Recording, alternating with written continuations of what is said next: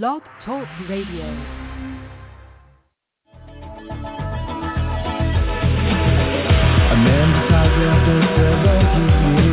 That's why he goes there for to unlock the door. Well, those around him criticize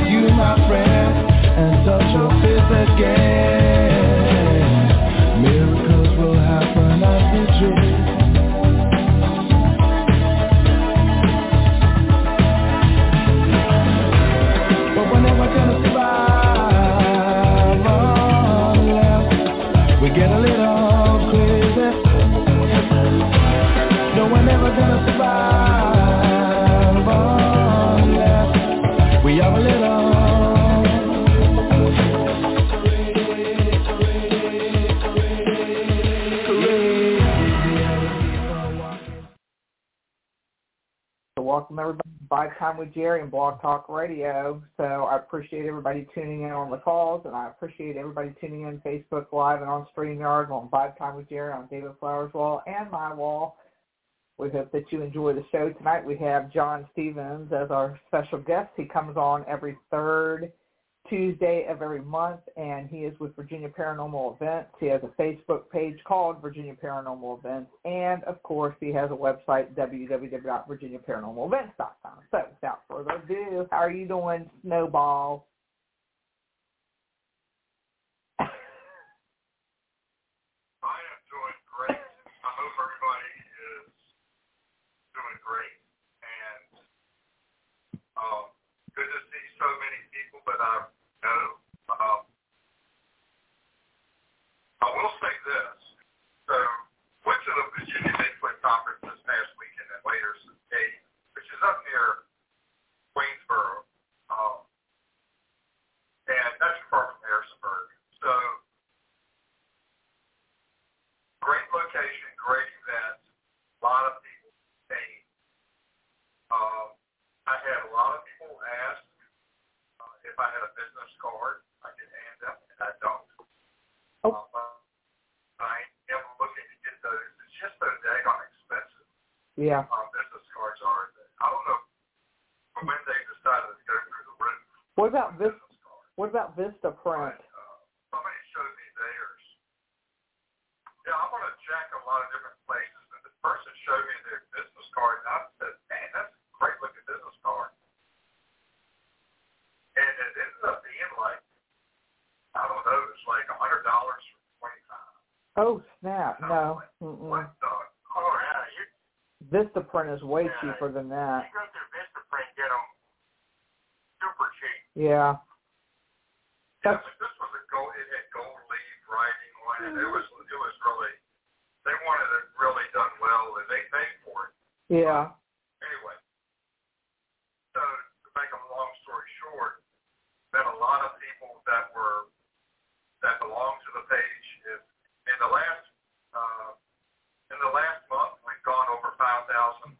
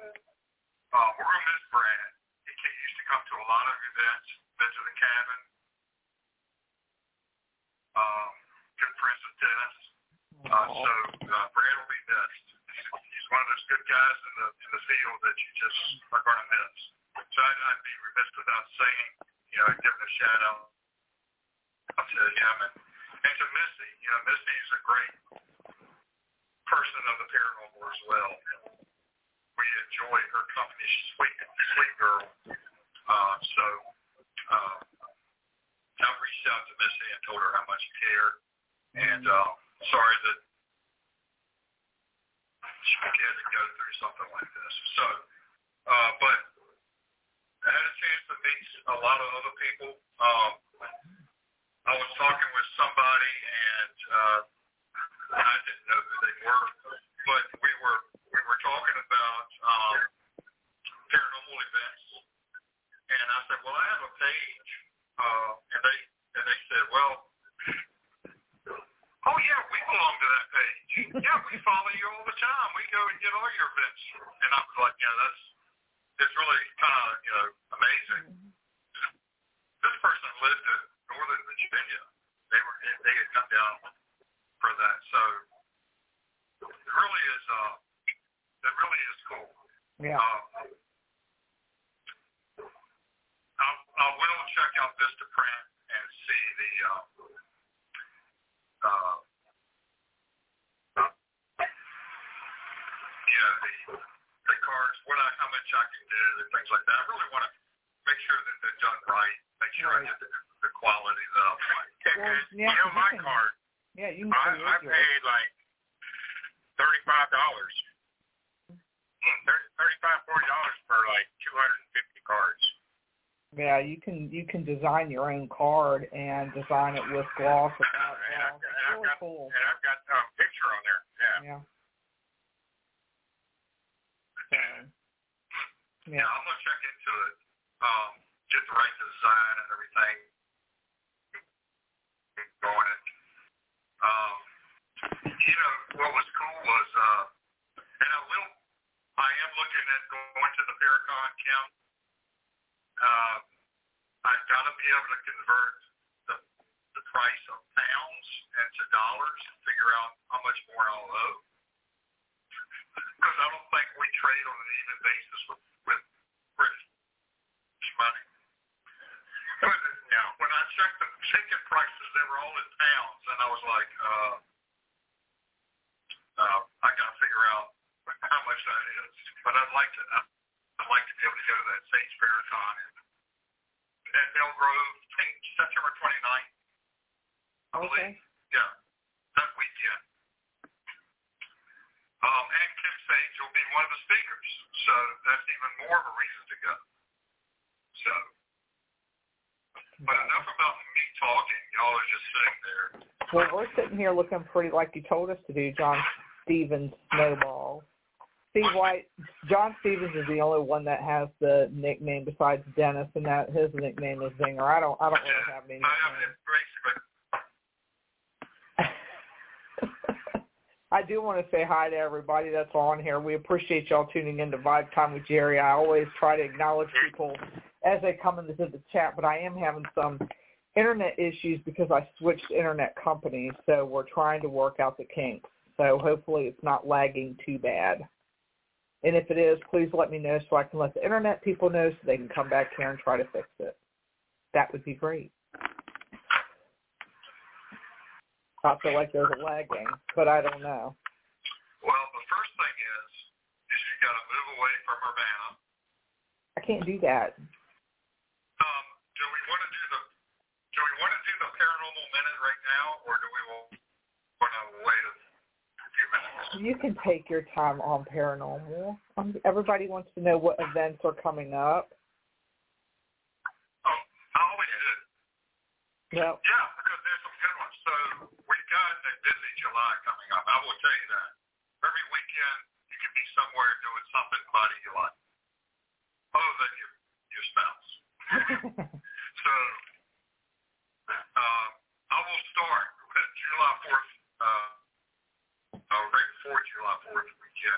Belle Grove, Paranormal Lockdown, John Sullivan, and Belle Grove Plantation in King George, Virginia. Don't go to the one in the mountains. Uh, 7 p.m. to 5 a.m. Paranormal Lockdown. It's a very popular thing. Uh, Fredericksburg Paranormal, John Sullivan, and some others uh, will be there running that. Um, July 8th at St. Albans is the Tennessee Wraith Chasers and Haunted Nights will be uh, visiting St. Albans for the second time this year. Uh, and then on the 14th of July, Kids Night at Hamilton High School in Cartersville. So for $25, kids age 10 to 15, accompanied by an adult, and no alcohol, uh, will be able to investigate from, from 7 p.m. to 10 p.m., three hours, $25, and they can do their own investigation.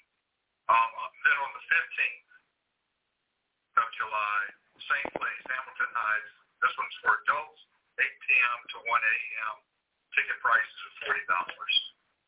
Um, January, excuse me, July uh, 29th, the Exchange Hotel. Tennessee Wraith Chasers will be at, uh, at the Exchange. And uh, also, there will be a uh, Ghost of the John Marshall House in, in downtown Richmond, uh, put on by uh, Haunts of Richmond. And that is also on the 29th of July. Uh, a couple other events I'm just going to throw out there. There's another event at John Marshall in August, uh, the end of August, 8th, 26th. There's also another, so if you don't catch the one in July, go to the one in August at Hamilton. And then one uh, is on the 19th of uh, August. And then uh, there's also another paranormal lockdown coming in September at Mill Grove, uh, September 23rd through 24th. Um, I need somebody to put in the chat because I was just thinking about there's an event at the cabin on 360. But for some reason I have lost that link and that date, so I'm not sure. That was in September. Of course, Irving. Yeah, I think so. Yeah, yeah, early September. I think that's September 3rd. No, it's not September 3rd. And of course, uh, I, this is not an all-inclusive list. I didn't intend it to be. You're fired. Um, that just shows you that in July, every weekend, there's some place. Yeah, I um, think there is that something in do. Pamplin. And the same thing will happen for August. It'll fill up. And Yeah, John Savage just 23rd. reminded there's uh, some one night in September is Pamplin Park. That's 23rd. right. And I don't have that The date. 23rd. I don't have it. The 23rd. Yeah. Yep. So this, uh, so you have your Pamplin Park Mhm. event um, on the 23rd. Um, that,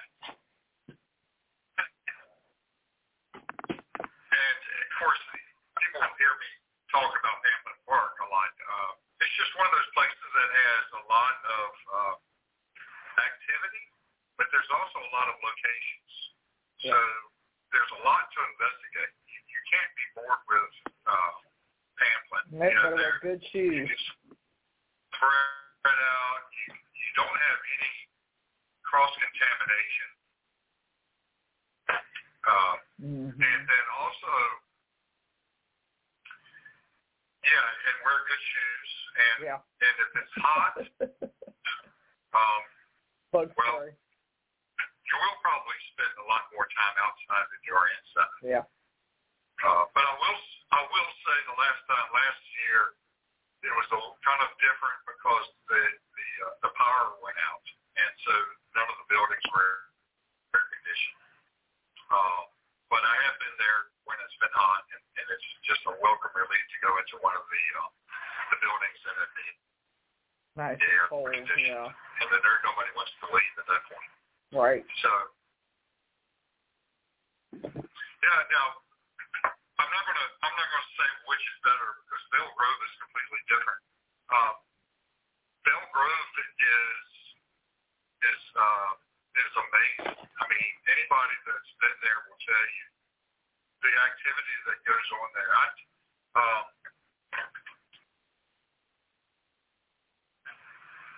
it's one of those places when you go through the front door, you're liable to catch something. So as you walk through the door, and you don't even have to be investigating. Better where you better be prepared as soon as you walk through the door. If you have to go down one of the corridors or go to one of the rooms to go to the restroom or something like that, you better better be prepared. Um, of course, going down into the basement. Um, and also uh, the summer kitchen where, and the kitchen outside, and then the caretaker's house. Never gets old. Oh boy. So, uh, David, how how has the Manor House been? Manor House has been doing pretty good. We're here, and we've been getting some pretty interesting reads out out there too. Got a got a new girl. Well, I don't know how new she, is, but started talking to a, a girl named Mary Ann. What? A new ghost? yeah. Wow. Yeah, Yeah, 'cause she she might have been around, but she just just now letting herself know. Oh, yeah. Do you feel? I mean, what do you know about her? What have you found out about her? Young, old? Eight years old. Oh, eight years old, and she's from Louisiana. So do we think that maybe the young female that's been picked up in the past, or actually even? I'm gonna have to refer to Gary on Yeah, that. we don't 'cause I we don't know. we haven't went that I'll, far I'll yet. say that there's a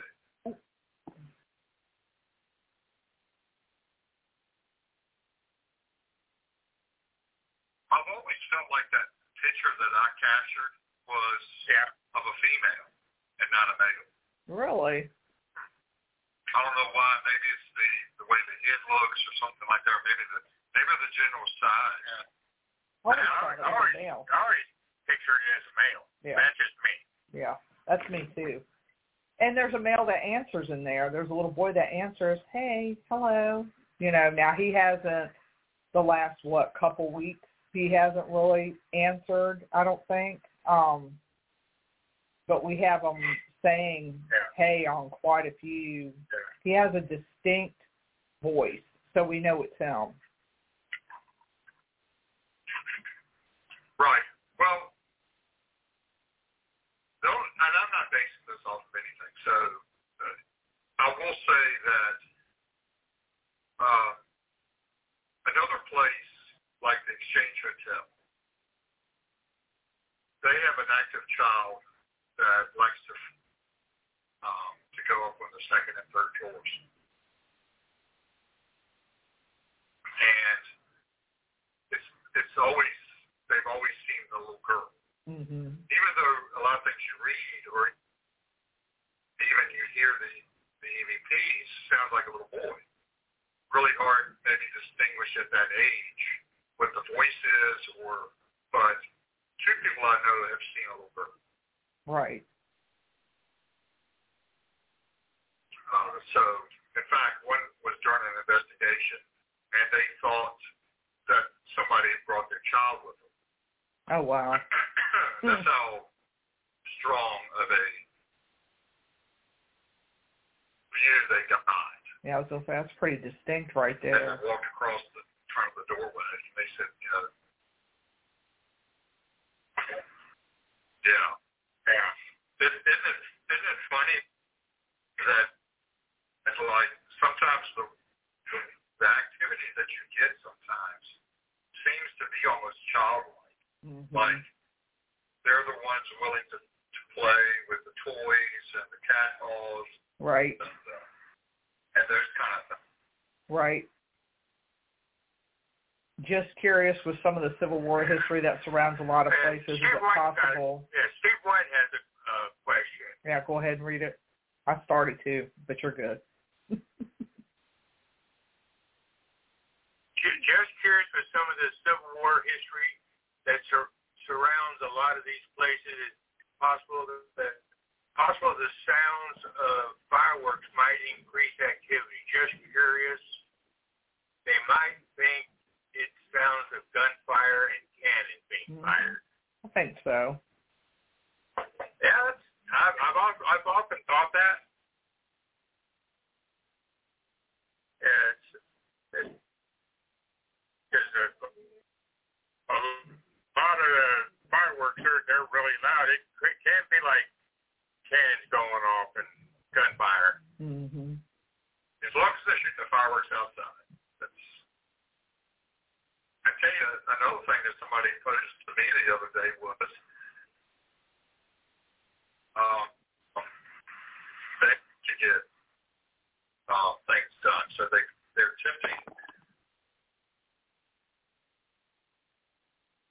to try to see if response, and so they're trying different things from rock to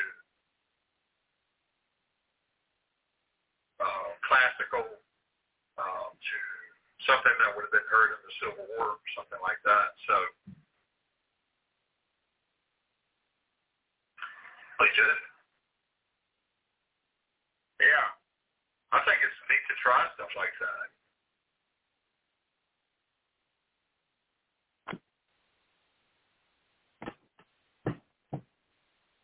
Right. Yeah. Please We stop. At, um, at Henricus when they started playing.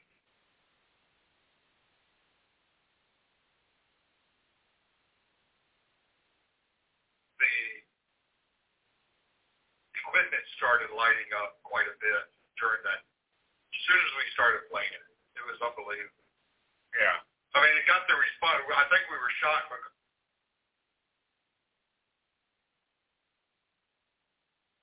because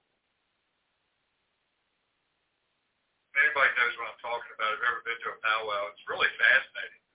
They get, I mean, they get several of the people out there with drums, and they're all chanting, and um, it's, a, it's several of them, so it's loud, and it's you can play those recordings, and so you know it's cool when something like that, but you can't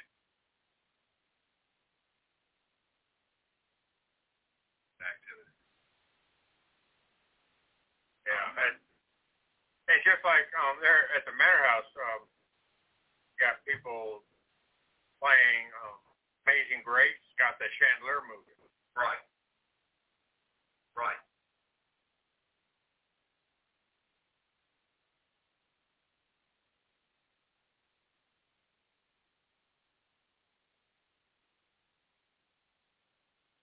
And people now just sing Amazing Grace. As soon as you say that story, they go back up. They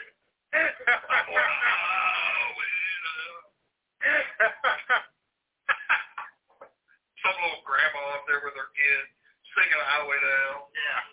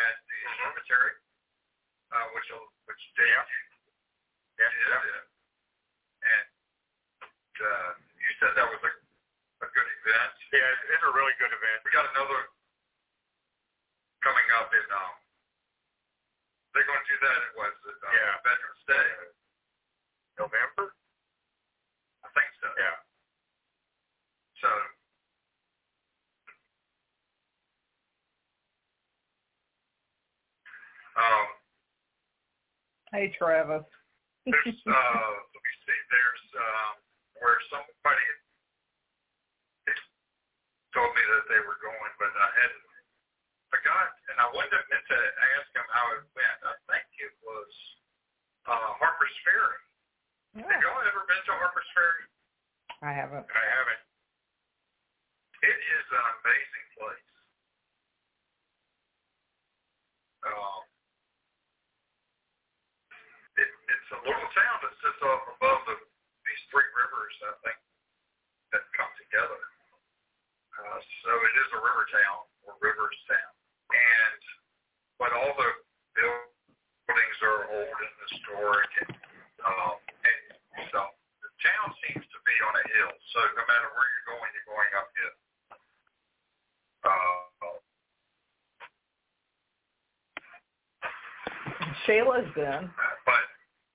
She's been there. Yeah, that's in northern. It's not northern Virginia. Yeah, that's only a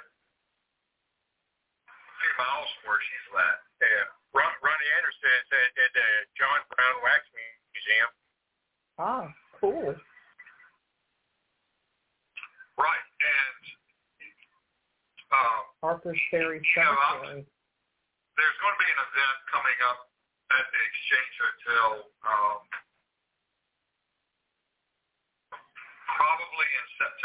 August or September.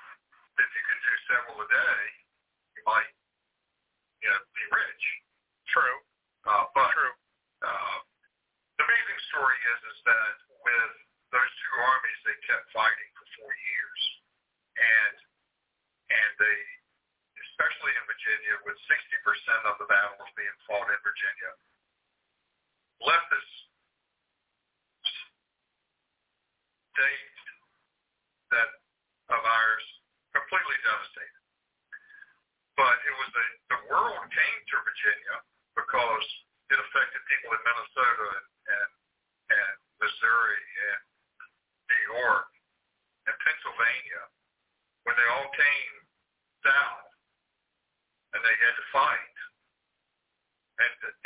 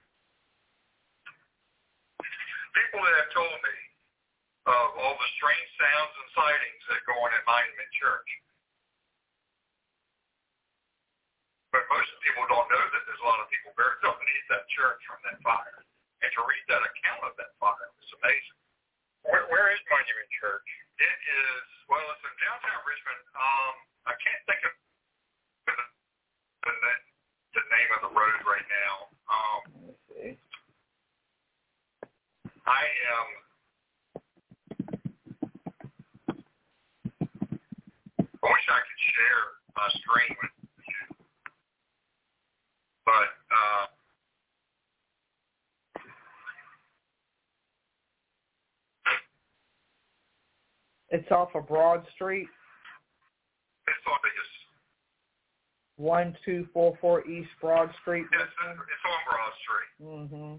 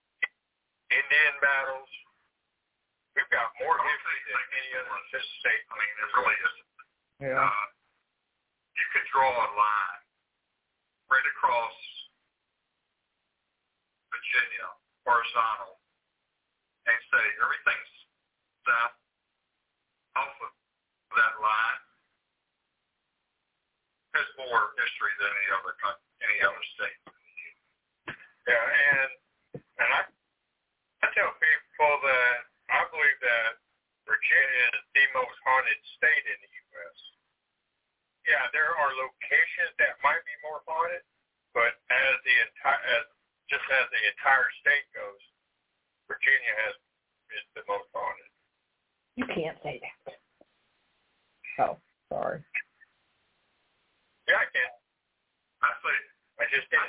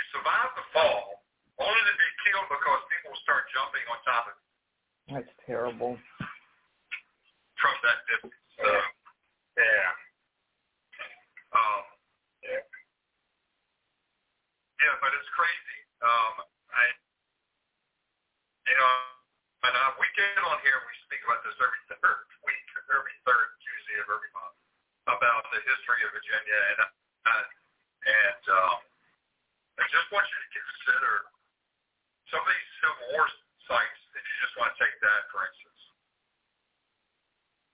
Why there's so much activity. Frankly,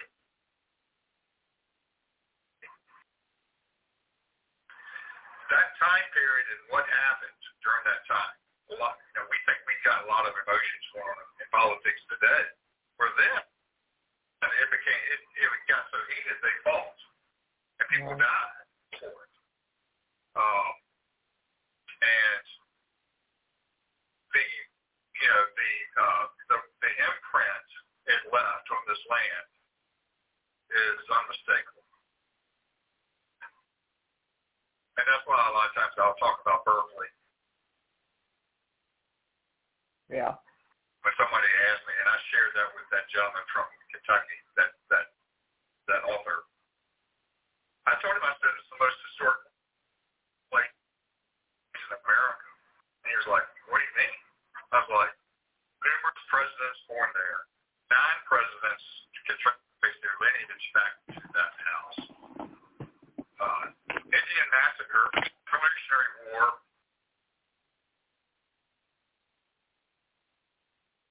Mm.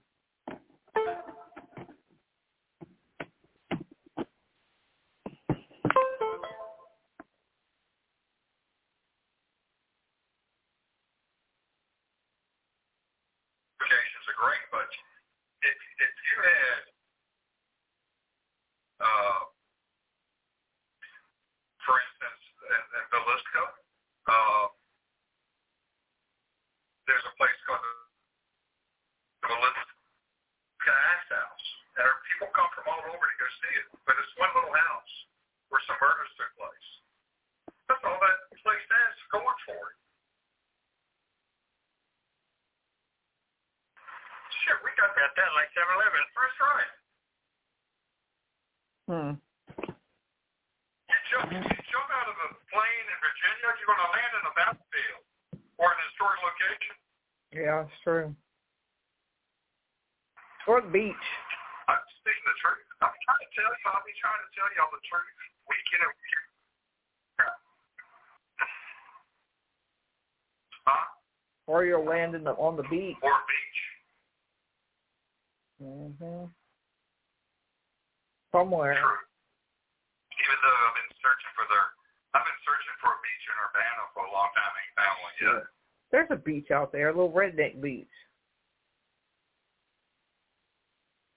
Right across the, it's right across the way from the marina. I call it Redneck Beach because that's all that hangs there. There's deer and redneck. No offense to any rednecks. I'm just saying that's what's there. You haven't been there, John Stephens? I'm surprised. No, I mean, we we got to share. I think it was intentionally left off my tour Uh, last time I was there. Well, we do have fireworks coming up next Friday if you're coming out. That's right. Y'all do them on the night before. Yeah, something, that's the only time the town. That's, yeah, that's the only time the town can The get on. 29th? 30th? Um, I'm sorry. No, Yeah. Hold on, I got to get in the right month. I apologize. It is. Yeah, it's Um, June 30th. We have a big party, one big gigantic party.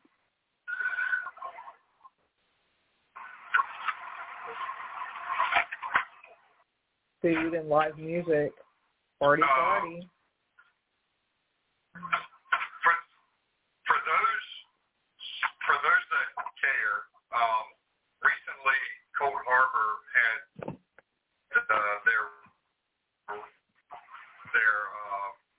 historical thing, man. Uh, I heard good reports about that. That was a lot of fun.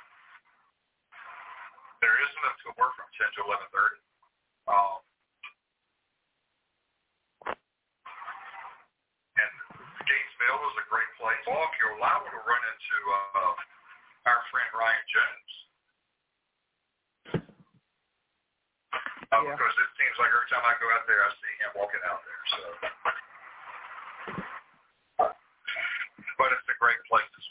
Oh yeah, Ryan Jones is getting ready to go on the air. Let me get off the blog talk. All right. I appreciate everybody that does tune into blog talk. That's silly.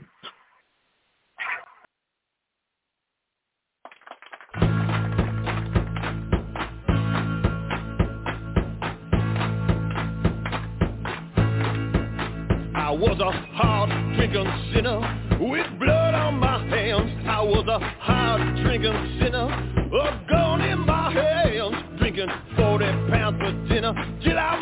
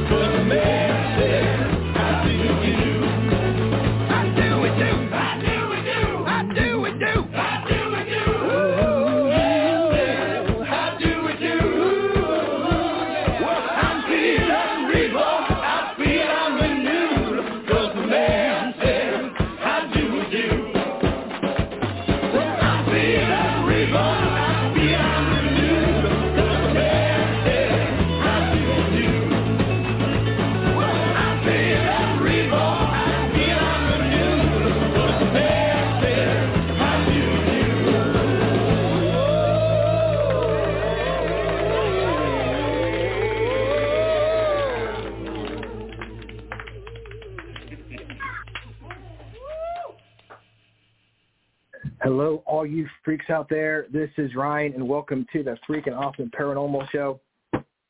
Super excited today because today is not only National American Eagle Day, which of course is a big deal to all you American Eagle enthusiasts out there, but it is also my daughter's 20th birthday, which is really cool, but at the same time makes me feel really old that I have a daughter who's 20 years old.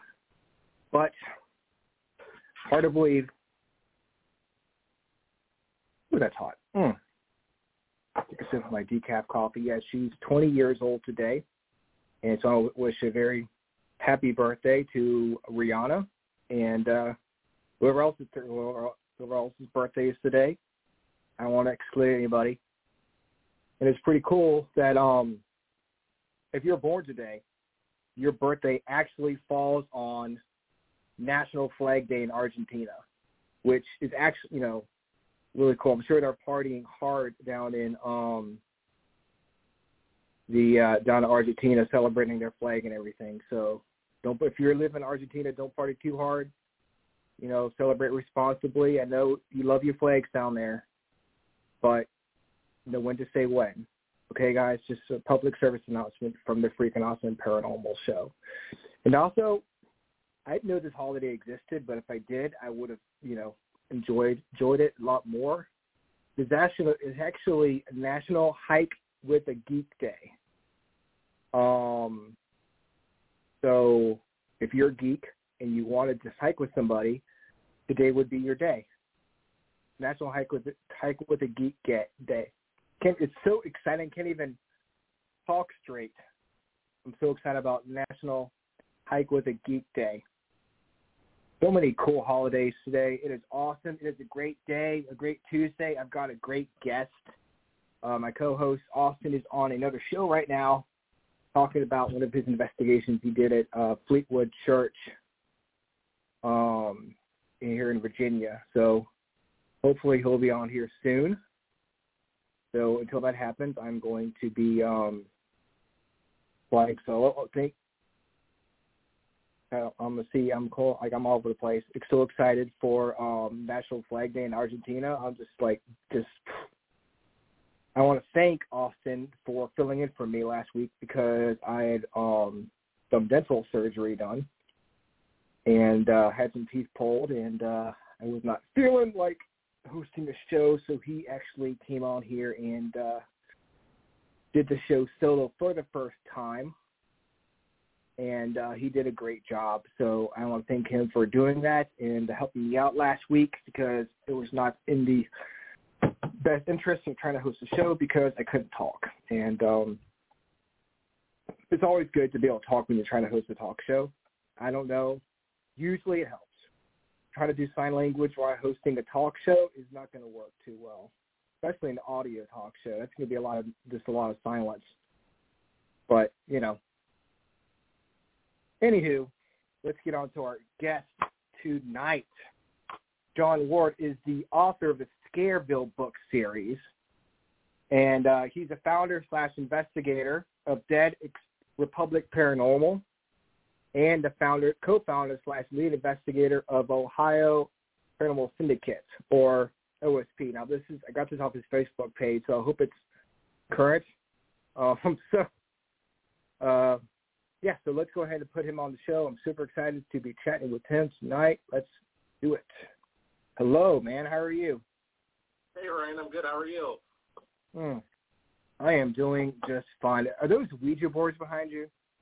They are Ouija boards, yes. That is awesome. The two on the bottom left corner. Mm-hmm. Are those those? I've never seen that that design before.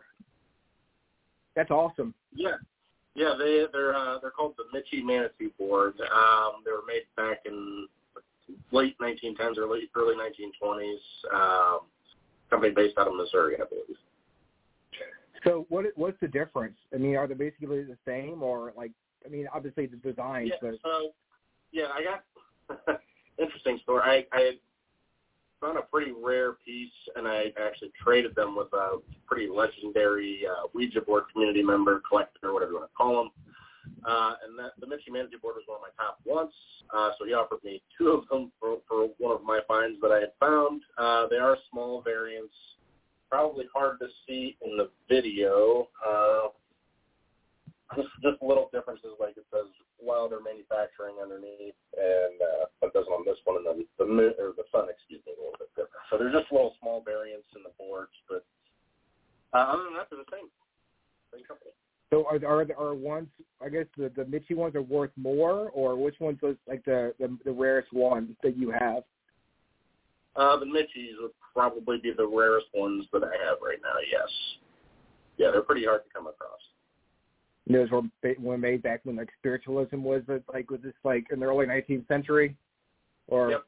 20th century, I guess, late late 19th, yeah, yeah. 19th So century. spiritualism was huge back then. Um, realistically, I mean, it started in the early 1900s, and really it ran through the 1940s uh, before it kind of started to calm down. And then in the 70s, uh, Hollywood demonized Ouija boards, and now everybody's afraid. So Yeah, that's hard. it's it's it's one of those things where it's like you say Ouija board and people automatically think you're trying to um talk with demons and that's what your sole purpose is and you you you know wear cloaks and kill babies and drink goat's blood just because you happen to you know want to use a Ouija board. yeah, and to be honest, I don't even use them. Uh, I just like collecting creepy antiques. Um, but yeah, I mean, people they they just destroy the boards for for no reason. I think the boards house some sort of evil, but you know, I've got 13 Ouija boards, and uh, Well, I mean, yeah, it, you know, if you if you sit there and they're sitting on your board on your wall, or have um, a Ouija board sitting at the cabin on 360, I use it as a decoration. It's not like the the spirits are coming through the board when we're not using them. You know, it's you know, you use a we buy a spirit box, you don't turn it on, you're not gonna hear any messages.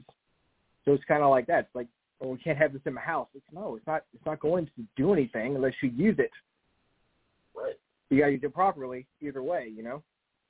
Yeah, no, absolutely. Very similar to you know pendulum or dowsing rods. It's divination. It's the same same practice, right? So Yeah, they're go- they're using you as a conduit to speak, but you know if they if they happen to have like I don't know a pendulum and the wasn't it like the Exorcist they were using a Ouija board in the movie and that's yes, so if they're using a pendulum and not a Ouija board, would pendulums be you know thought of as right. as that you know?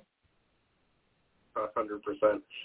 Um, but yeah, I mean that's you know I, I, that's what happened, right? The The Exorcist was the primary movie that really kind of demonized everything and made everyone afraid of. It.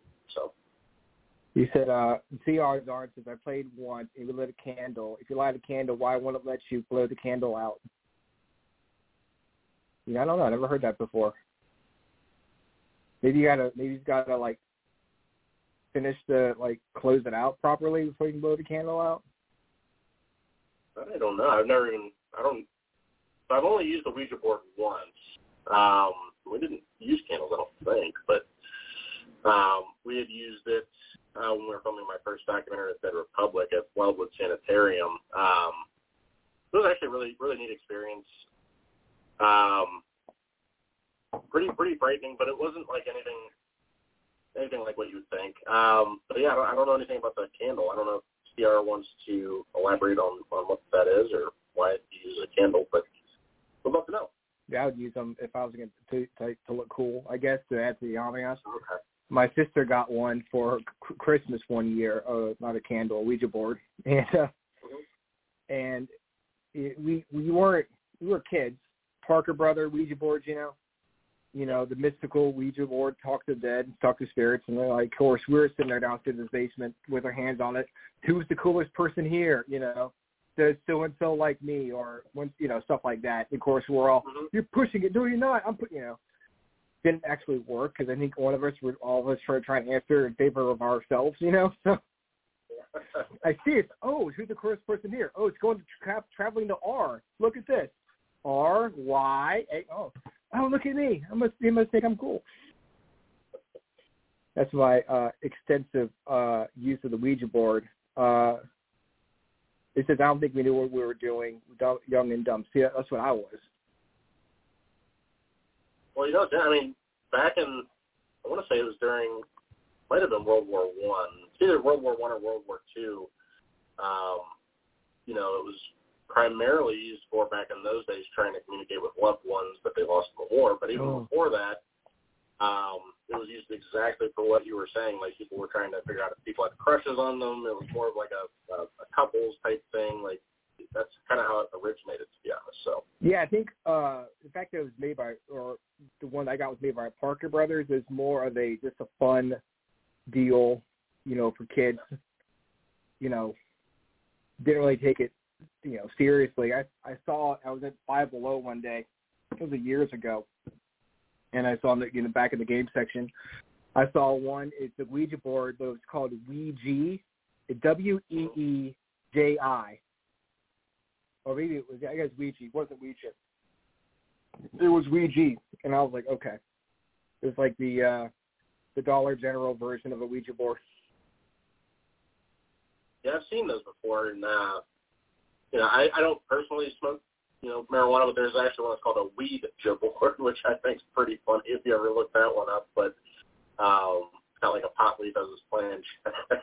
Oh my god. I saw I don't know if it's real or not, but I think I saw like a Barbie doll or a unicorn Ouija board or something. But I think it might have been like a like a fake one.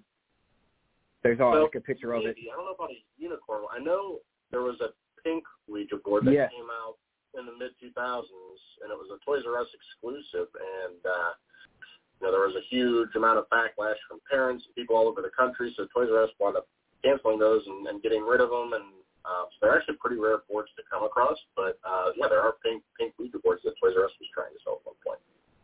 So I wonder what people think, like the parents who are backlash. I mean, like people like like paranormal parents, but not every person obviously is in, into the paranormal. But they but they must think the kids are doing something nefarious with those Ouija boards, talk to the things they're not supposed to, even if they're not really into the paranormal. Like, you know, our our little section of the world is very kind of a limited, but not enough to cause back love backlash to you know make Toys R Us stop selling something. Yeah, I think it all just uh, all comes back to the movies.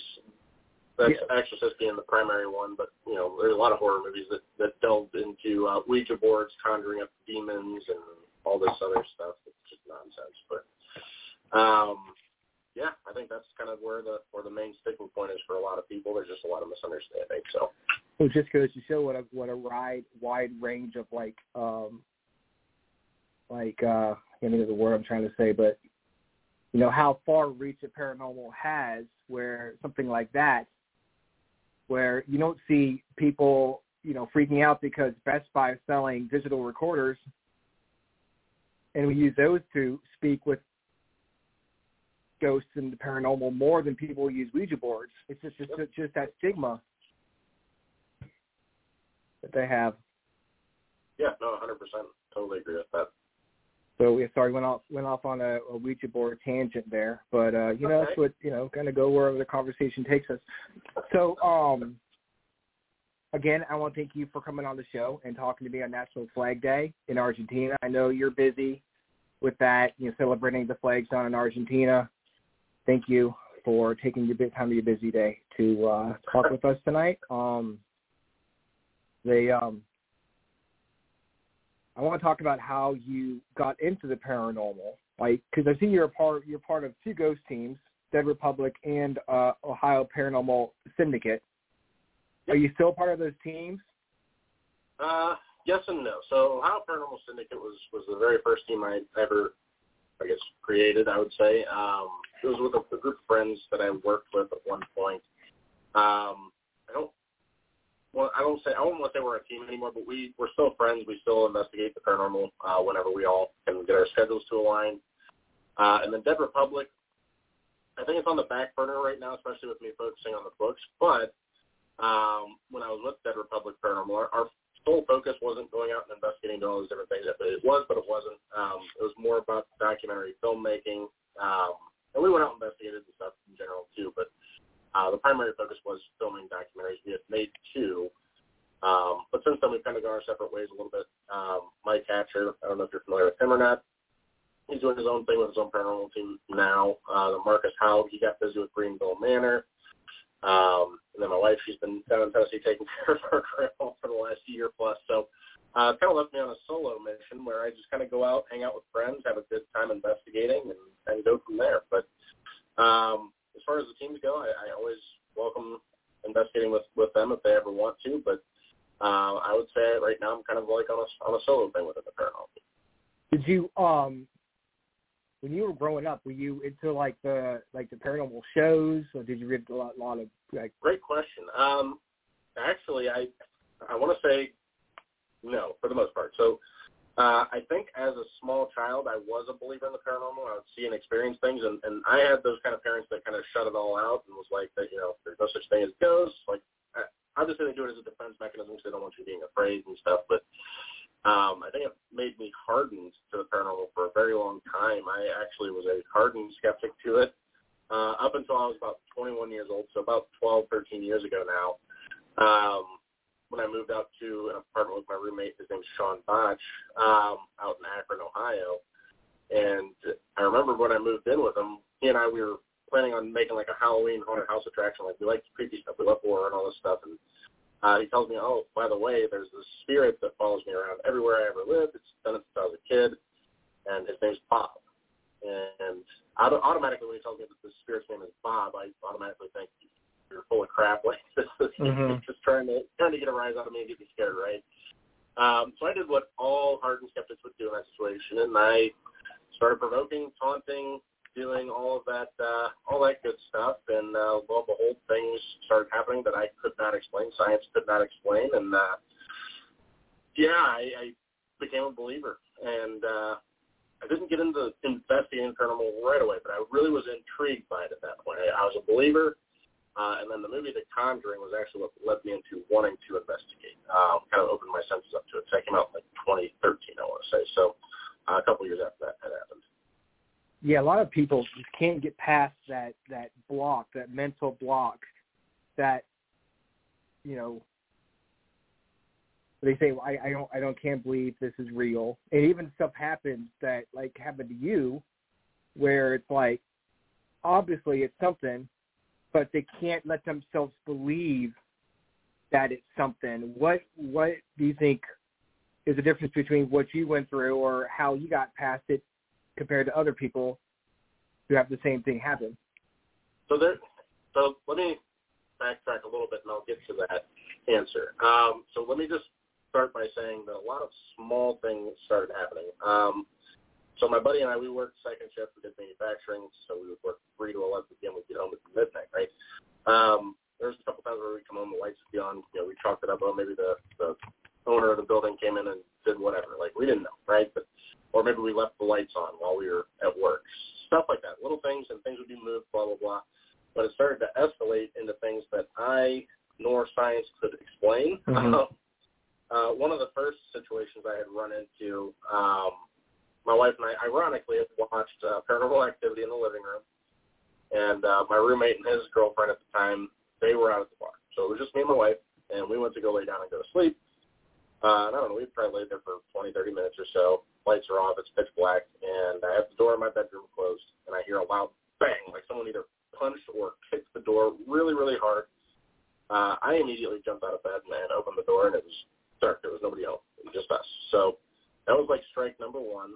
Um, but the biggest one that really like made me question like how is this possible? Science can't explain this. Uh, happened in December. My wife, she well, she was my girlfriend at the time, but she's my wife now. She was back home in New York uh, for for winter break uh, from college, and my roommate and his girlfriend were down at the bar again. So uh, I'm in there by myself, and the apartment was like a two floor thing. Like he, Mhm. my apartment bedroom was down here, and he had a loft above it. And I go to walk into my bedroom underneath his to go get a movie to put on or, or whatever to just relax, and I hear a loud bang up in his bedroom. And I obviously I'm startled, right? And I call him and I'm like, hey, you know, I just heard a loud crash up in your bedroom. I really don't want to go up there. Like I'm just letting you know.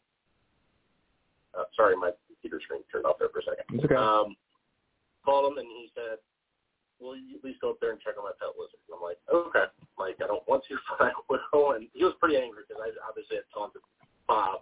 Yeah. uh, as his team was, and uh, so he was upset that things were happening. But go up there, and somehow, um, middle of winter, right? No windows are open, no air drafts, no wind drafts, no nothing. Uh, but a picture frame with a picture on it, blown off of his wall, blown 10 feet to the right, lands on the ground, smashed. Look over in the corner where his pet lizard was, the lizard cage and all that good stuff. And he had like a one of those lights that like heated up the tank for Yeah. him uh, to keep the lizard warm. Somehow that had flown off the top of the cage between two crossbars on his dresser and smashed on the ground. Um, so that was one of those moments where like science. How do you explain that? Like theoretically in physics and all that kind of stuff, like that can't happen. It, it just that moment to me really stuck out. Uh, I had a couple situations marks going down my back when nothing happened the night before, so stuff like that was happening. It's just, uh, yeah, it was a it was an eye-opening experience living out there for that year. Now, did you feel anything? Were you, did you feel like you weren't alone? Did you feel like after you were taunting Bob, did the atmosphere change at all, or was it like just normal? So at that time, I wasn't super sensitive to it, right? Like now I've developed that that ability to feel things when I'm investigating. But back then, uh, the only time I felt like I wasn't alone was when things happened, if that makes sense, right? Like I didn't feel his presence or anything like that, but when things happened, like the, the dresser situation, the, the lights and all that stuff, um, or the punch into the door, obviously at that point I didn't feel alone and I was afraid and all that stuff. But leading up to that event, I didn't feel his energy or anything like that leading up to it, if that makes sense. Was it like super tense? Like after that happened, we were like, okay, what's going to happen next? Yeah. Yeah, It wasn't, imagine. like, it, wasn't, it wasn't a constant thing. It would happen, you know, one day and then two or three weeks would go by and then something else would happen. And then a month would go by and something else would happen. It wasn't like a constant every night thing. So but still you're always on kind of on edge because you don't know when the next thing is going to happen or you know if you're going to be laying asleep in bed and then Bob's just going to decide to make himself present, make himself no. Did you just did you ever apologize to him and go, dude, sorry, Bob? Yeah, multiple times, multiple times. Um, yeah, it, it got to a point where I would, even if I was in the apartment by myself, I was I was talking out loud and you know apologizing to him and you know still to this day I don't keep in touch with Sean as much as I used to, but every time I talk to him, you know he's he's funny. He's like Bob still doesn't like you by the way. Do you ever randomly like you know apologize to Bob for just out of nowhere because you're afraid he might come? Just you know, just like travel through. you know? since then. Um, I went and hung out at his house once after the fact, and uh, you know it's interesting. Um, I I could feel his energy at that point, but I remember I left my phone charger at Sean's house. Uh, and he told me that uh, in the middle of the night he heard something clank against the wall, and he looked down and there was a my phone charger laying on the ground. So apparently Bob had thrown my phone charger across the room, and I was like, "Well, you, you can keep the phone charger. I'm not going to ask for it." It's got to Bob here. Now Bob's attached to the phone charger. So you're like taking a piece of Bob home with you. So he's like, oh no, I'm, I got that connection here, and I can go, I can go scare the crap out of you now too. It's probably best that you let him keep the phone charger. They don't, 100%. they don't cost that much. Definitely not worth trying to deal with that. Absolutely not.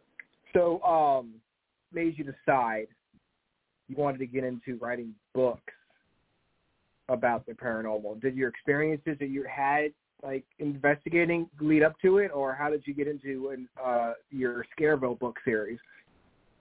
So I wouldn't say I'm a paranormal writer per se. Um, it's more like a middle grade horror series, similar to like a Goosebumps, right? Okay. So, um, but to answer the question, so I was always a fan of writing, even at a young age. I, I remember I was in, I don't even know what class it was, but I was in middle school, and I remember they wheeled in one of those TVs, and you know they were gonna play us a movie in this one class, and I had uh, zero interest in watching the movie, so I started handwriting a zombie story or something like that, right? And I remember the teacher came up and snatched the papers off my, you know, off my desk, and obviously back then that's when you would handwrite notes to girls or, or vice versa, right? That's probably what he thought I was doing, but I was writing a story, and five minutes later he comes back and apologizes, gives me my story back. But uh, I should have known then um, what I should have been destined to do. Um, and I and I always was told I was a good writer, but um, I kind of lost sight of it when I got into high school, and you know I kind of separated myself from writing in general and kind of forgot about it because, you know, you're told throughout school like you need to go to college, you need to get a job, you need to do this, this, and this. Nobody ever tells you like go pursue your dreams. You know, go go try to you know, do what you enjoy. And um, anyways, it's been a long time since then. Um, I'm obviously 33 now, so um, so I graduated 15 years ago, right? But I've, I've spent my time working, going to school, all that different stuff, and never been happy. And I've always wanted to get into the horror industry one way or another, whether it's a haunted house attraction during Halloween or, or what have you, making movies, blah blah blah. But one day last, I want to say it was like September, uh, August or September, I'm at a local park here in Canton called Sippo Lake Park, and I'm out on a dock, and I'm just out there thinking like, how can I get into the horror? What can I do? And blah blah blah. And I I turn around and uh, realize there's a giant library up on the hill, and I had that light bulb moment. Mhm. Okay, I can write books, but what kind do I write? So I started to think about how much I was impacted by Goosebumps as a kid, and I realized I would have a lot of fun writing middle grade horror stories similar to that. So uh, once I had that realization, the floodgates opened and all these ideas started coming to me, and uh, the rest has been history since then. I've had a lot of fun doing it. Uh, the writing is definitely the fun part. The after part with marketing and selling and pushing is, is difficult, but uh, all good. It's all fun stuff. I guess you gotta do the legwork to uh to get it and get it out there. So when you started writing, did you have the idea of oh, it's going to be a series, or it's like okay, I'm gonna start here, and then it, you have do you have an endpoint, or is it just one of those things where it's just going to keep going until you know the well run the well runs dry? yeah, so I think it's gonna be one of those things where I'll, I'm gonna keep writing until I run out of ideas. Um, I mean, just after I don't know, maybe 20 minutes of brainstorming, I had 30 plus story ideas that I could feasibly write a book for. Um, just typed up in my notepad on my phone, but um, if I sat down and really thought about it, I could probably come up with, even more. But um, yeah, when I when I came up with the idea, I wanted to wanted to get into the middle grade horror space and write a series. Mhm. Um, and the reason for that was that I feel like that's been a neglected part uh, ever since maybe 10 or 15 years ago. Uh, R.L. Stine with Goosebumps was huge. It was massively popular when I was in school. Every every kid couldn't wait for those Scholastic book fairs to go get those books. And Yeah. I wanted, I wanted to bring back that, that excitement in that age range and, and get kids excited about reading again. So So is it that I haven't read them, but are, are they are they based on characters where you know they can they'll be growing up as you go? So the your audience you have now, well, kind of like Harry Potter, you know, where it starts off they're like 12 and it goes all the way till they're 17, 8 year, 18 years old. Like, is it going to be like a chronological thing, like that deal, or is it going to be just different books, different characters in each book? yeah, so it's going to be uh, different characters, different stories in each book. Now that being said, I do have sequels planned for some of the books. Uh, eventually, once I get you know enough of them released, I'll go back and make a sequel of uh, one of my first books that I wrote. So, um, but to answer the question, yeah, I, they're going to be separate stories each time. So. That's awesome. So how long does it, does it take you to uh, to come up up, up uh, how long did it take you to come up with the idea for the first book, which was uh, what Welcome to Scareville? So this is a loaded question. So uh, actually, the first book I wrote is going to be the third book that I'm launching, which will be coming out in August. Uh, it's called Monsters of My Hope. That was the very first book idea I had. Um, but I had written like a prologue slash introduction piece in the beginning of the book, and it was supposed to be like its own story outside of the story, kind of the concept I had. And I had my friend read it, and she's like, why don't you just make that its own? and, and it made a lot of sense. So that wound up becoming Welcome to Scareville. Uh, and I wrote my, that was the second book I wrote. I wanted to be in the first one I launched. But, um, yeah, so the, the concept, con, if I could talk, conceptually it takes me little to no time to come up with the book ideas and then maybe 20 to 30 minutes of me really brainstorming and just outlining where I want the book to go and character names and all that different stuff. Uh, but from there, it's it's really just I don't even know if this is a normal thing or not. But when I'm writing the books and I'm typing it out, I think you know, uh, plays in my head like a movie, and it just kind of like I don't know how it works, but my brain can function to where I'm typing out the words as it plays in my head, and um, that's just kind of how it works. And it's pretty, it just flows out honestly. So Um, a couple of the books took me three or four weeks to write, but uh, the second book that just came out last Tuesday, I think it was, uh, the sixth, two weeks ago. Uh, that one it took me one week to write. I actually just breezed right through that one. Um, so yeah. Do you ever get writer's block? I do. Um, generally, what has always helped me was I, I always go out to that Sippo Lake Park at nighttime. Uh, I have writer's block and um, just sit there and collect my thoughts. And for whatever reason, I don't know if it's just being out in nature or what, but it's therapeutic and it clears my head up. And and I've always been able to, to get out of that funk pretty quickly if I go out there at nighttime. So, what's the hardest part about writing a book besides the the after part of writing a book, the whole the, the marketing and everything? Mm-hmm. Like when you're in the process of writing a book, what's the what would you say is the hardest part for you to get past? I would say just just how to how to start the book, right? Like just that very first like few pages of getting the ball rolling is probably the hardest part because uh, you want it to you know you want it to be able to attract people in and, and get them interested in reading more. Um, so that's probably the hardest part. Um, outside of that, I do try to incorporate twist endings in each book, so that can be a little tricky sometimes as well. But um, yeah, that's really it. I mean, it, it's just it's it's, it's weird. I, and and the problem is I don't even know. Like I said, I don't know if what I have is normal, where I can just picture it in my head and, and type it out. I don't know if that's a normal thing or not, but that's how it works. So, uh, but yeah, beginning's always the hardest. Yeah, imagine like for most authors, it would be like you know you have the story in your head and you're you have the characters and you and basically the characters are coming through you onto the keyboard and you're giving your characters life, what's in your head life, and you know, it, it's a it sounds like a really cool experience to um, to be able to do that and then share it with the world and have you know feedback where it's like oh my oh my gosh I love these characters I love these books and you you know it's got to feel really good to uh, to be able to experience that. Yeah, it's uh, it's weird though. Like uh, I was confident in myself when I wrote I, I wrote the first three books before I started doing any publishing, but I was really confident in everything. But I was still extremely nervous to release it to mm-hmm. everybody. And uh, once it finally hit, and people started reading it. I I had such bad anxiety waiting to hear feedback, and luckily it's all been really good. I haven't had any bad feedback yet, but um, yeah, it's uh, it's really cool when you when you hear people are enjoying what you what you put together, and um, definitely makes it all worth it for sure. Yeah, imagine it would be it would be tough to you know because you write these books and they're your babies and you know they're yours, and then you're giving them to the world. It's like you make a pie and you think the pie tastes amazing, and you take it to the county fair or whatever, and you're letting people taste it, and you're like, oh, what if they don't like it? What if I'm completely wrong? What if what if you know this is the worst I've ever had in my life?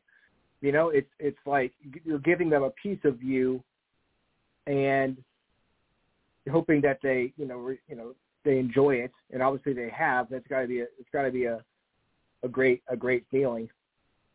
Yeah, one of the one of the coolest uh, reviews I got was someone. I don't remember exactly how they phrased it, but they're like, I could see this being made into like a TV series or a movie, and that that to me is the ultimate compliment that I could get from someone. So, um, hopefully that happens. When that does happen, does you know, I want you back on the show before you before you know I'll have to call your agent up and say, hey, you know, can John make time for us to come on this Three Constant Paranormal show? Hopefully you'll have, you'll find time. You'll I'll get an autographed copy of the book or something. I'd love to have it. Love to read it. Absolutely. Awesome. Yeah, it's a, it's a you know it's a publishing like uh, it's a lot of work. Um, I'm filling them out and then all this stuff and and I refer to people that, that read my books and help share and do all stuff. I call them the Scareville Army. It really it, it takes an army effort for for self-published authors to really make it and go places. So, um, pushing as hard as I can. Sometimes I get a little worn out, but uh, hopefully, you know, one day it'll pay off. But that's what the people are doing now, man. They're you know they're going out. They're like you self-publishing. They're going like SoundCloud. People are making songs and you know there are like 50 million uh YouTube ghost hunting channels on uh you know but people are are you know putting themselves out there these teams like you did the the their documentary you're putting yourself out there again these teams i have friends who are who like austin um he doesn't forgot Forgotten Explorations on YouTube, and they go out and they film their invest they film their investigations, and they're they're they're they're trying to get, and I'm not, they're not trying to be like you know famous or whatever, but just trying to show people you know paranormal investigating, and you know hope hopefully people will enjoy what they're doing. Kind of like what I'm doing right now. I, I do these podcasts. I invite people to come on. I'm not I'm not sponsored by a, a huge company you know, um, we just being creative, putting you know, get, getting our creative juices flowing, and hope people that you know enjoy it. Yeah, no, absolutely, and you know, passion is a big part of it. Um, you gotta love what you do. Um, that makes it worth it. Otherwise, it just feels like like another job, right? And yeah. That's when you stop enjoying it. That's when you don't want to do it anymore. So, uh, definitely good to have the passion and, and excitement towards it for sure. Yeah, it's um, it's definitely good to have, especially when you're, you like you you said you were with the with the lake work and you know getting the word out and doing the because once you get past the the fun part, writing the books and getting the creativity, you've got to get people to you know read the books or get them out there for for them to see. And um it's got to be it's got to be a tough process. What was the um what was your strategy when you first got your first book out? Before you answer that, I'm going to add Austin, my co-host from Forgotten, Ex, Forgotten Explorations, onto the show. Welcome, Austin. Happy American Eagle Day to you hey, and yours. It is. Yes, it is. So we'll go back to your to what the question is asked you, John. You can answer that. Yeah. So uh, I don't even know how I really approached it. To be honest with you, I didn't have like a huge strategy going into it. Um, but before I even did the self-publishing, I, I wanted to go through a traditional publisher. Um, I so in order to do that, a lot of people don't realize this. Publishing companies they don't just take manuscript submissions. They don't. They're not open for that. So uh, just they're doing a little research. You know, I found out you need to get a literary agent, and they're the ones with the connections to the publishers, and they do all this stuff. So, anyways, you got to sell yourself to a literary I went through this database and, and narrowed it down to people that were interested in middle grade, and I compiled a list of like 20 agents or so that I had reached out to. Um, and I, at the time, I worked for a company called HubSpot, so I used their CRM, and it basically would let me know if they ever opened the email. And 19 out of the 20 agents never opened my emails; they just automatically denied it. They didn't even didn't even give me the time of the day. So, um, I basically just pivoted real quick, and I'm like, well, I'll just self-publish it myself. Um, I hadn't made any announcements at this point that that was the venture I had been working on, uh, but through the paranormal, I've, I've developed a you know decent following or, or what have you. Um, so I kept kind of like throwing little nuggets out, like, oh, I'm working on this project, working on this project, blah blah blah. And I started to build up a little bit of interest in it, and then finally, once I had uploaded the book uh, through a company called Ingram Spark to be my printing company, um, everything was good to go. It was ready to roll. Uh, I made the formal announcement on Facebook, and it kind of just blew up, and everybody was sharing it, and it kind of took off. So, um, yeah, I mean, I didn't have a huge strategy in going into it. I, you know, tried TikTok. TikTok can be a little tough, and I don't know mm-hmm. how it works. And mm-hmm. um, I tried throwing like twenty bucks at marketing on it, and I think it just threw me a bunch of empty accounts. Those bots, yeah, yeah, yeah. I've gotten those before, where it's like zero videos, and it's like, yep. uh, okay, all right, yeah. Yep. So I, I decided I'm not going to spend any more money there. I, you know, I'm trying not to spend money on marketing because I, I truly don't understand how it works, and I don't understand if I can see, you know, how many people are actually buying from that investment, right? So it's it's tough for me to go that route. So trying to rely a lot on on my Facebook friends and uh, just word of mouth at this point. And, uh, pretty much it. I still make TikTok videos. I still post on Instagram and stuff, but how effective it is, I have no idea yeah, I go on Instagram. I have all these friend requests from a bunch of like models from like all over the world. Like, oh, I'm really popular. Holy crap, man! Oh, whew. it's uh. So get you caught, get you caught up, Austin. We were basically just talking about how he got started in the paranormal and how he's a self, you know, publisher of his books, Welcome to Scareville, the Welcome to Scareville series, and we we're talking about how you guys you know, doing the forgotten explorations, you know, how people they don't rely on big media to get their ideas out anymore. People are doing stuff on their own. You know, like uh like art, artists, musicians going on SoundCloud, you doing your your thing on YouTube, and um, John, you know, writing books and publishing it himself to get his work out there. And it's really really neat that we can do that now. Yeah, because I mean, but like he was saying, you know, you invest some sort of money into it, and you know rhyme or reason what you're gonna get. Yep. No. I mean, you hope the money goes to where it's supposed to go, but you don't, you don't know.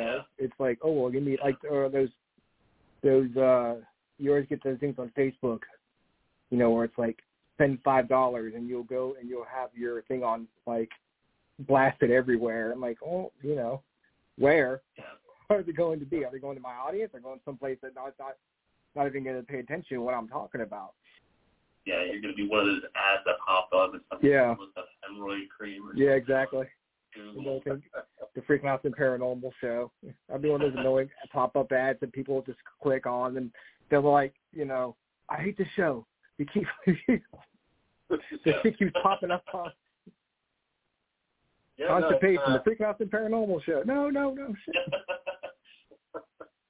um, it is it is so confusing though. Like Austin was saying, I really don't know where it's going. And uh, one thing I've learned, especially with TikTok, so, like I said, I still make videos on there because I, I just enjoy making funny or, or cool or creepy TikToks or whatever. But um, you can tell when people buy their followers on TikTok, and and the reason I found this out is because of my own profile. Uh, I only have like 390 followers or whatever. Um, but I have a few videos that I put that twenty dollars in marketing into, and they have you know four thousand, three thousand, five thousand views or whatever. Uh, but the rest of my views on my videos go from 200 to 500 views. So if you look at people's profiles and you see Mhm. they've got only videos pinned at the top with a million views and the rest of them have 200 views, you know that they bought those views and those followers. And Yeah. honestly, all the views I got from those videos have led to nothing. Those people that like that video have never liked any other videos. So I, think it's all fugazi. I think it's all fake. So I don't know. Yeah, a lot of my followers are. Cause I'm, trying to get to the 1,000, 1,000 followers I can do live on TikTok. You know, Yep. and, and more it's like more of a personal thing because you've got to get to that. And I'm just like pumping out just random videos. I did one video of like me looking at a cracker box or something. There are people like, so you know, liking it and stuff. And I, I go like friend requests, and a bunch of people who don't even have any videos up or anything. It's just, Yeah. it's like, okay, well, you know, it's not real.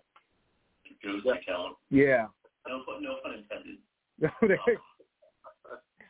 I mean, that would be kind of cool if it was actually a ghost account.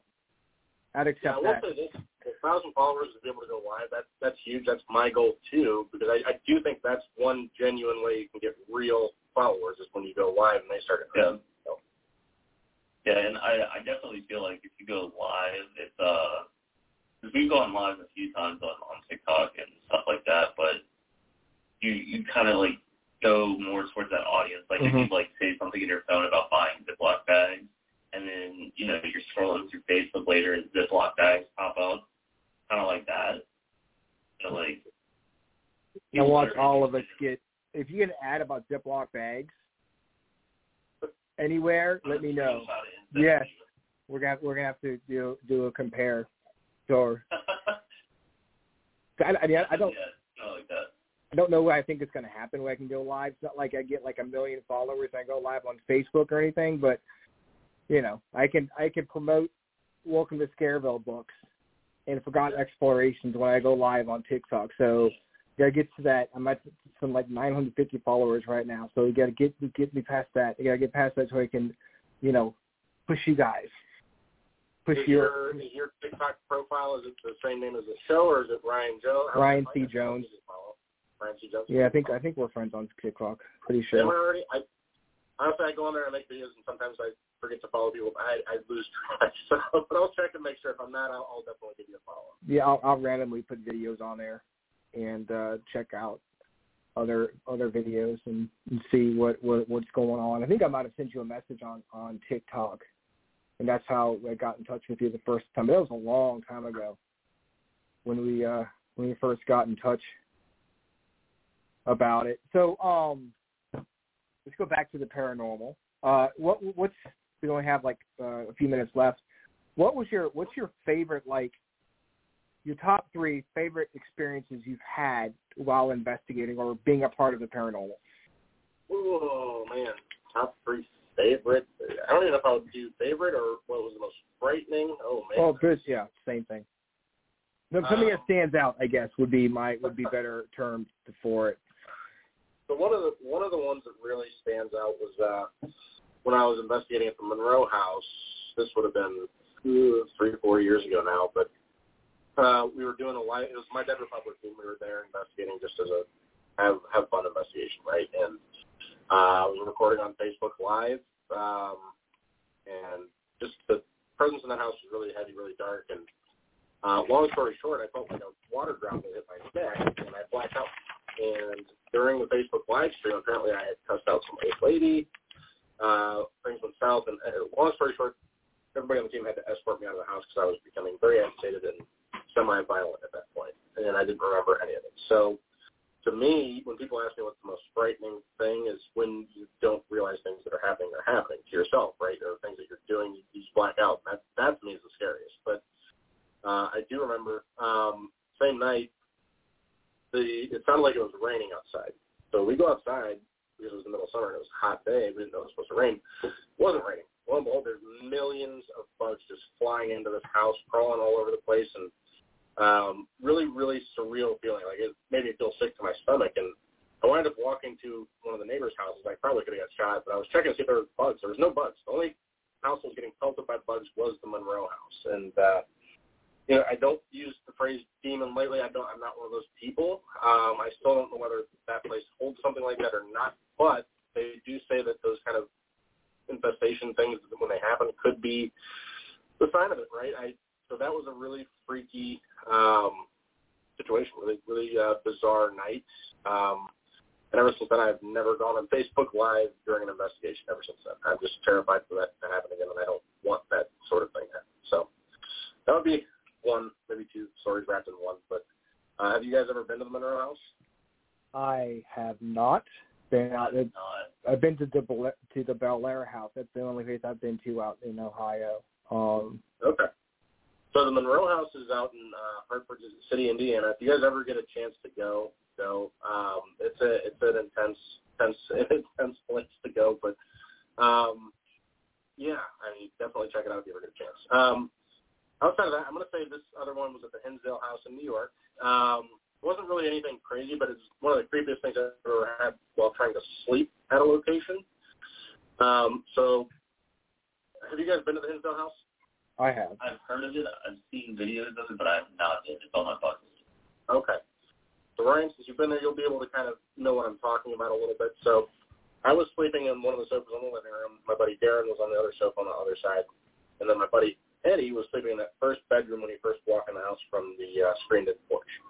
Anyways, we're trying to sleep, and uh, my buddy Darren didn't hear, but I did and Eddie did. We had everything locked up on the outside. We couldn't get into the porch, but middle of the night, I don't know what time it was. I was too terrified to move, but we heard heavy boot steps walking across the wood planks in that front porch area. And then not even two or three seconds after it stopped, I heard the doorknob to get into the house jiggle two or three times. And it woke me up out of a dead sleep, had me terrified, paralyzed with fear. Eddie, who was like in the first bedroom, he also heard it. Um, but it wound up, it, it stopped after that. But to just to just wake up in the middle of the night hearing that in a hard place is uh, Oh, yeah. makes me feel. That doesn't normally happen. So um, that would be another one. I'm trying to think. I'm trying to speed rush through these, so I apologize if I'm talking fast. Um, goodness, I guess I would say just the shadow figures that I saw out at St. Albans down in your guys' neck of the woods in Virginia. Um, that that had to be the most shadow figures I've ever seen on in a location ever. And people talk about how rare it is to see shadow figures. I think I I, I want to say at least seven or eight times I saw different shadow figures, whether it was down in the basement slash bowling alley or up. I mean that that place is amazing. I don't know where I was at, but I, lo and behold, I saw a lot of them. So just to answer the question. So It's easy to get turned around when you're in St. Albans. Um, you need a lot much like a GPS to get through. There. I've been there a couple few times, and it's like, okay, I don't know where I am right now. Especially when it's when it's dark and you're like trying to fig, trying to find your way through and stuff. It's it's Yep. it all looks the same. Like Yeah. you start thinking into it, you're like, where in the hell am I? It's just uh yeah, it's a that's a tricky place, but it's really cool. I, I'm hoping I can get back to this year. We'll see. Kind of go back to what you were talking about earlier about the, you said a, a, a drop of water hit your neck, and then it you know you was it that was it the, the water that set it off or what what was Oh. it? I don't know. Um, honestly, that was the last thing I remember was feeling a water drop hit hit my neck. Um, after that, I blacked out until they took me out of the house. Um, they said my face was different, like it looked angry and just stuff like that. I don't remember any of it. Um, but after doing research after the fact, apparently water supposedly means some kind of malevolent spirit if water just randomly appears or Mhm. drops or does does that sort of thing. And I, I had no idea at the time, and I'm still not even sure if I fully grasped the concept, but that's what happened. So, uh, yeah. Mm. It's got to be scary to to experience uh something like that, and then to wake up and or come to maybe I guess like would would you was it like how long was it were you dealing with that where it's like was it like five minutes was it just something where it's like happened for like a few minutes and you came back or like where, how much time had passed before you realized what was going on So in total, I would say it's probably 10 to 15 minutes. Um, I don't remember everything, uh, but I know they tried to get me out of there pretty quickly once I started cussing out some old lady that was on the live stream. And um, they could tell I wasn't myself and the way my face looked. They just they knew, like, you know, as an investigator, Yeah. you know when someone themselves and you try to get them out of that situation. So that's what they did. Uh, I would imagine they got me out in three to five minutes or so. So maybe it wasn't even 15 minutes. Maybe it just seemed like it was a long blank period. But um, to be honest, I don't know. Uh, I never asked like how long was I out or anything like that. That was the least of my concerns. I was more worried about the fact that I cussed someone out. And I had people reaching out to me like, "Yo, why did you, you know, cuss out this lady?" Like, I was, I had a podcast at that time, and my buddy that was on the podcast was furious, like, "You're ruining our reputation," and blah blah blah. So, Well, I mean- that was that was a rough. you're in a public you're in a paranormal place and people you've got to realize that that may happen is not unheard of i know people who have who have had that experience before where that's happened um and i know somebody who's happened this happened to recently it's not your fault it's not anybody's fault it just happens it's not like you want that to you weren't you know going in going into it like well you know what i'm going to do I'm going to go in there. I'm going to find this old lady. I'm going to cuss her out. I'm going to ruin my reputation because that sounds like a fun thing to do. No, it's Right. something you. Yep.